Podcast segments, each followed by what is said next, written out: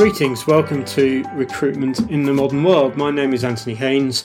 I'm Communications Director for FJ Wilson Talent Services. FJ Wilson is a recruitment and talent company. We specialise in professional roles at middle to senior level, uh, and we provide services in terms of recruitment, talent development, and coaching. Now, this podcast, as the name implies, tends to focus on recruitment specific topics. So we've published episodes on such things as how to onboard staff, for example, or how to write a person specification for a, for a vacancy. But occasionally we also range more widely and we cover topics which are of interest not only to recruitment businesses, but to businesses and organizations more generally. And today's episode falls into that latter category. It's not recruitment specific. And it's the second episode of a mini series of three.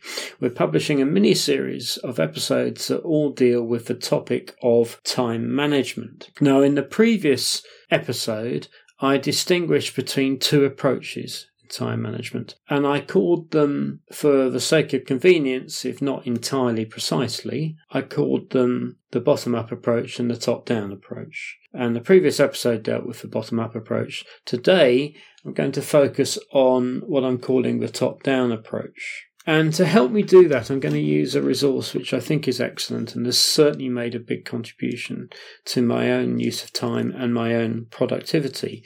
It's a book, it's called 4000 Weeks. The subtitle is Time and How to Use It, and the author is Oliver Burkeman, and it's published by The Bodley Head. I won't try and characterize the entire discussion of Burkeman's entire discussion in 4,000 weeks because the book is 250 odd pages long. It's actually quite dense. There's an awful lot in it. When I read it, I read it once and then I sat down and read it again because there was so much in it. I needed a bit of time to kind of take it all in and, and, and mull it over. And it would be a very long podcast episode if I tried to work through all of the content. So, what I'm going to do pragmatically is just focus on the aspects of this resource that I found really valuable in terms of the contribution to my own work and my own life. I think the first main point is that Burkeman is obviously very familiar with the conventional types of time management advice. I think the kind of advice I summarised in the previous episode, the advice provided by Ed Bliss in his book Getting Things Done, falls into this category. So Ber- Burkeman's very familiar with the kind of tips and the hacks for getting more done in the time and taking a task and get it done more quickly but he's rather circumspect about the value of those approaches. Because what he says is there's no end to it. You set out with this feeling of if I can just become more efficient and actually, you know, learn a few hacks and refine my techniques, then I can crash through things and I can get things done and I can get on top of things. And Burkeman says, well, this is really a kind of false promise. I mean, it's very alluring. We'd all love to get uh, get that feeling of standing on top of a mountain, but he says this is actually a kind of uh, unhelpfully seductive idea because he says actually you never will be on top of it all. Uh, there is no end to it. And in particular, he says, well, if you refine your time management skills so you get through things more quickly, what happens? It isn't you, get things through more quickly you think, oh, it's all done. What happens is you get things through through more quickly and lo and behold, here's another set of tasks and activities and responsibilities coming your way. So now you've got to crash on and deal with them as well. And when you've dealt with them, there's going to be a queue of other ones coming up the road behind them. So you're just on a on, on a treadmill. So I think that's the first main point I take from Oliver Burkeman's point, which is just kind of be honest with yourself, just be re- realistic. Uh, if the stream of things coming your way is never ending, there's never going to be a time when you're on top of it. So what grows out of that, I think, is a sense of Burkeman's view, which is based very much on, I think, a conception of what human beings are.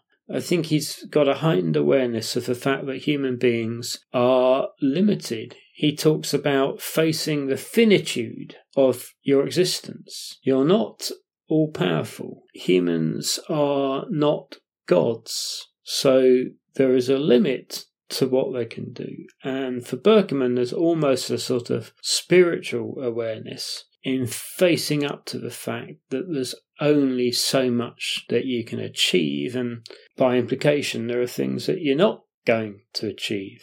And if this makes the book sound ontological almost spiritual, I think that's true, I think is accurate. I mean, there is in the Burkeman's discussion, it, it's like a bridge between the sort of very, you know, uh, technocratic, pragmatic, here's some things you can do to improve time management at work. There's that kind of literature on the one hand.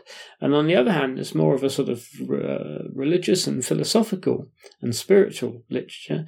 And this book does actually kind of establish a kind of dialogue between those two things. So, Burkeman's first main point, so far as I see it, is that you have to accept that you're limited, you're not going to get everything done, you have to accept your finitude. And then I think what I take as the second point is the implication from that, which is there's going to be a lot that you do not manage to get done. And it would be better to decide what those things are going to be rather than just do it by default by sort of running out of steam at a certain point. So Burkeman is very strong on this idea of decide what you're not going to do. And this is clearly reflected in the language of the book. So he talks about such things as becoming a better procrastinator. Well, that's not a kind of phrase you normally hear in time management literature. As, as I mentioned in the previous episode when I was discussing Ed Bliss's approach, I mean, Ed Bliss has a section on how to avoid procrastination. Well, that's for standard time management approach to procrastination, isn't it? But Burkeman has a section called becoming a better procrastinator. And that's one of the things I like about the book, incidentally. It is quite iconoclastic. It does kind of wake you up a bit by saying these rather unexpected things like how to become a better procrastinator. Another example of that kind of language is perhaps my favourite. I think it's a subheading in one of the chapters. He says, decide what to fail at. Well, I think that's extremely insightful. Actually, we don't we don't want to think about failing at anything, but really, you cannot do everything, and therefore, uh, almost by definition, you're going to fail at some things. And Burkeman's message is, well, you better accept that. You better grasp that nettle. And if you're going to fail at things, isn't it better if you fail at the things that you plan to fail at rather than the things that you were actually planning to succeed at? I had an image in my head several times while I was reading Burkeman's book of a photographic negative you know, in a negative, how all the dark bits of the photograph become light and all the light bits of the photograph become dark.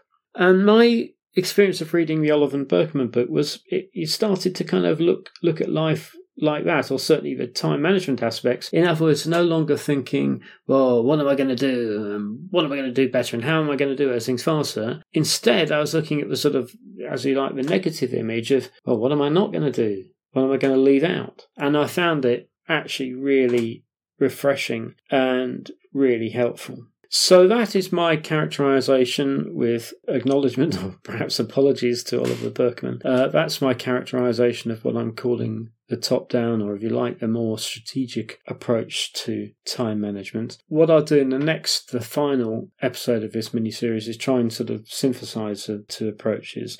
But I hope what we've discussed today, the top down approach to time management, is useful to think about in its own right.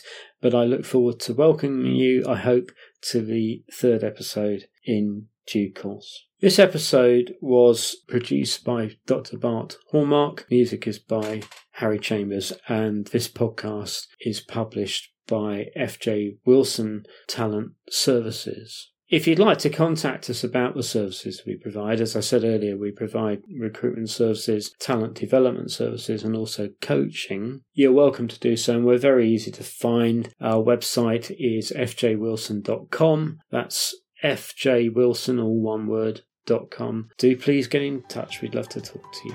Thank you for listening. Bye for now. I hope you join us in the next episode.